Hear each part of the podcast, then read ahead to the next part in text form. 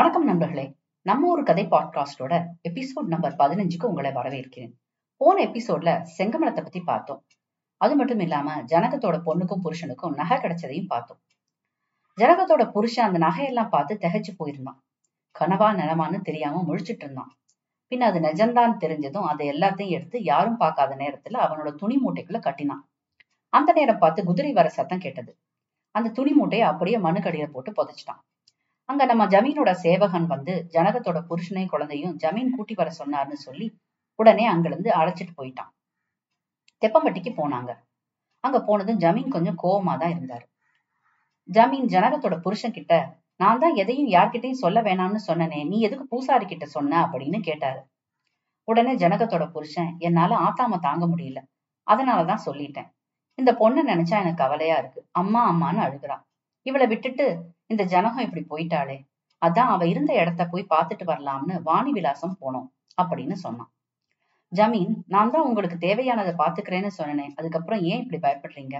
ஜனகத்துக்கே நான் எவ்வளவு நகை கொடுத்துருக்கேன் அதை எவனோ திருடிட்டு போயிட்டான் அப்படின்னு சொல்லும் போது ஜனகத்தோட புருஷனுக்கு நகை பத்தின விஷயத்த ஜமீன் கிட்ட சொல்லலாமா வேணாமான்னு ஒரு குழப்பம்.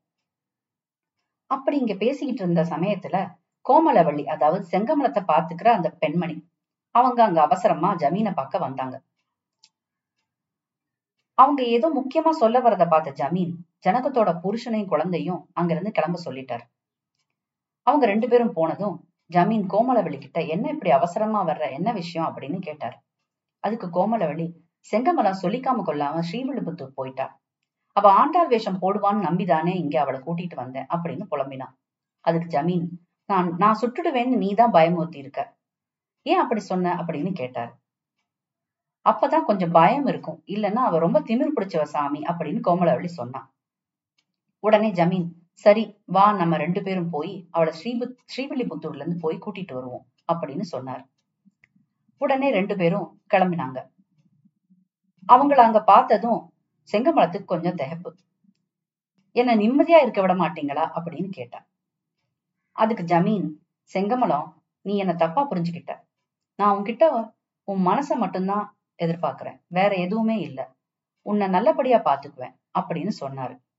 அதுக்கு செங்கமலம் நீங்க நல்லபடியா பாத்துக்கணும்னு நினைச்சீங்கன்னா அவங்க மனைவியும் குழந்தையும் பாத்துக்கோங்க ஊரை நல்லபடியா பாத்துக்கோங்க அதுதான் இப்ப நீங்க எனக்கு செய்யற பெரிய உதவி அப்படின்னு சொன்னான். அதுக்கு ஜமீன். இதெல்லாம் சரி.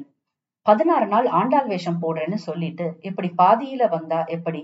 அத முத வந்து முடிச்சு கொடு அப்படின்னு கேட்டார். உடனே செங்கமலம் யோசிச்சுட்டு சரி நான் அந்த பதினாறு நாள் நாடகத்துக்காக மட்டும் வருவேன். அங்க நான் இருக்கும்போது எனக்கு யாரும் எந்த தொந்தரவும் கொடுக்க கூடாதுன்னு சொல்லி வாக்கு கொடுங்க. அப்பதான் இங்கிருந்து வருவேன் அப்படின்னு சொன்னான். ஜமீனுக்கு ஒரு நம்பிக்கை. இந்த பதினாறு நாள்ல அவ மனசை எப்படியாவது மாத்திரலாம்னு சரின்னு வாக்கு கொடுத்தாரு. செங்கமலத்துக்கு அங்க போனா ஜமீனை விட ஒரு பெரிய முதல்ல அவளுக்காக காத்திருக்குன்றத அப்போ தெரியல. எட்டாவது நாள் திருவிழா. அன்னைக்கு ஒரு வெள்ளக்கழுகு அங்க வந்தது. அந்த வெள்ளக்கழுகு வேற யாரும் இல்ல. ஈஸ்ட் இந்தியா கம்பெனியோட தென் மண்டல நிர்வாகத்தை பார்க்காதுரை தான். அவர் அங்க பார்த்ததும் ஜமீனுக்கு திகப்பு. ஏன்னா அவங்க ரெண்டு பேரும் சென்னை பட்டணத்துல சேர்ந்து பண்ண கூத்து. அது மட்டும் இல்லாம ஈஸ்ட் இந்தியா கம்பெனில ஜமீன் வாங்கின கடன். துரை ஜமீன் கிட்ட கொடுத்த கடனை வட்டியோட வாங்க வந்தாரு. உடனே ஜமீன் இப்ப வருஷ நாடு ரொம்ப வறட்சியா இருக்கு. மழை வந்ததும் அப்புறம் பயிர் செஞ்சு எடுத்து மொத்த கடனையும் திரும்பி கொடுத்துருவோம் அப்படின்னு சொன்னாரு. அதுக்கு ஒத்துக்கிட்ட பார்க்காதுரை இன்னைக்கு இரவு களியாட்டங்கள் எல்லாம் இருக்கா? அப்படின்னு கண்ணடிச்சு கேட்டாரு. ஜமீன் அதற்கு ஆண்டாள் நாடகம் பாக்குற அவரை அழைச்சு போறேன்னு சொல்லி சாயங்காலம் அவங்க அந்த நாடகம் நடக்கிற இடத்துக்கு வந்தாங்க. நாடகம் தொடங்கி நம்ம செங்கமலம் ஆண்டாள் வேஷத்துல வந்து மேடையில நிக்கவும் துரையோட கண்ணு அவ மேல பட்டு ஜமீன் கிட்ட அந்த பொண்ணு எனக்கு இன்னைக்கு வேணும் அப்படின்னு சொன்னாரு. ஜமீன் திகைச்சு போனார். நமக்கு கிடைக்காத செங்கமலம் துரைக்கு கிடைக்க கூடாதுன்னு நினைச்சு கோமலவழிய உடனே கூட்டிட்டு வந்து செங்கமலத்துக்கு இந்த துரையினால ஆபத்துன்னு சொல்லி அவளை அங்கிருந்து உடனே தெப்பம்பட்டி மாந்தோப்பு மங்களாவுக்கு கூட்டிட்டு போக சொல்லி சேவக்காரங்களை கூட அனுப்பிச்சு வச்சாரு. இதோட இந்த பகுதியை முடிச்சுக்குவோம். அடுத்தது சித்தர் துணுக்கு பகுதியை வருவோம். சித்தர் துணுக்கு பகுதியில நம்ம குழந்தையானந்த சித்தரோட சில சித்து விளையாட்டுகளை பார்ப்போம். முதல்ல வர சம்பவம் மதுரை ரயில் நிலையத்துல நடந்தது. ஒரு தடவை நம்ம குழந்தையானந்த சித்தர் மதுரை ரயில் நிலையத்துக்கு சென்று அங்கிருந்த ரயில்ல முதல் வகுப்புல போய் அமர்ந்தார். அந்த சமயம் ஒரு வெள்ளக்கார துறை வந்து அது அவருடைய இடம்னு சொல்லி அங்கிருந்து குழந்தையானந்த சித்தரை எந்திரிக்க சொன்னார். குழந்தையானந்த சித்தர் எந்திரிக்க மறுத்துட்டார். உடனே அந்த வெள்ளக்கார துறை ஸ்டேஷன் மாஸ்டர் மாஸ்டர் கிட்ட போய் புகார் சொல்லி ஸ்டேஷன் மாஸ்டர் வந்து கெஞ்சியும் நம்ம குழந்தை ஆனந்த சித்தர் அங்கிருந்து நகரல. பின்பு துரையோட கெடுபிடி தாங்காம குழந்தை ஆனந்த சித்தரை அந்த ரயில்ல இருந்து இறக்கி விட்டுட்டார். ரயில் புறப்படும் நேரம் வந்துச்சு. ஆனா ரயில் ஓடவே இல்லை. ரயில்ல பழுது இருக்கான்னு பார்த்தா எந்த பழுதும் இல்லை. ஆனாலும் ரயில் ஓடல. பின்பு இந்த ரயில்ல இருந்த குழந்தையானந்த சித்தரோட ஒரு பக்தர் அந்த ஸ்டேஷன் மாஸ்டர் கிட்ட சித்தரை பத்தின மகிமையை எடுத்து சொல்ல அதுக்கப்புறம் அந்த ஸ்டேஷன் மாஸ்டர் சித்தரை அவர் விரும்பிய இடத்துலயே உட்கார வச்சார். சித்தர் சந்தோஷமா போய் அந்த ரயில்ல உட்கார்ந்தாரு. அதுக்கப்புறம் ரயில் இனிமே போகட்டும்னு சொன்னாரு. அடுத்த நொடி வண்டி புறப்பட்டது. இத போல இன்னொரு சம்பவம் ஒரு சிறுவனோட உயிரை மீட்டு கொடுத்தது. குழந்தையானந்த சித்தரோட ஒரு பக்தரான திண்டுக்கல்ல வசிச்ச கிருஷ்ணமூர்த்தி ஐயர். அவருடைய பத்து வயது மகன் விளையாடிட்டு இருக்கும் போது திடீர்னு இறந்துட்டான். கிருஷ்ணமூர்த்தி குழந்தையானந்தர் கிட்ட வந்து தன் மகனோட உயிரை மீட்டு கொடுக்குமாறு கெஞ்சினார். உடனே குழந்தையானந்த சித்தர் சரி. உன்னுடைய மகனோட சடல சடலத்தோட என்னையும் ஒரு அறைக்குள்ள மூணு நாள் வைக்க ஏற்பாடு பண்ணு அப்படின்னு சொன்னார். அதே மாதிரி ஏற்பாடுகள் செய்யப்பட்டது. சிறுவனின் சடலத்தோட குழந்தையானந்த சித்தர் மூன்று நாள் அறைக்குள்ள இருந்தார். நாலாவது நாள் வெளியே வரும்போது அந்த சிறுவனை உயிரோட அழைச்சிட்டு வந்தார். இதை பார்த்து அந்த ஊர் மக்கள் ரொம்ப ஆச்சரியம் அடைஞ்சாங்க.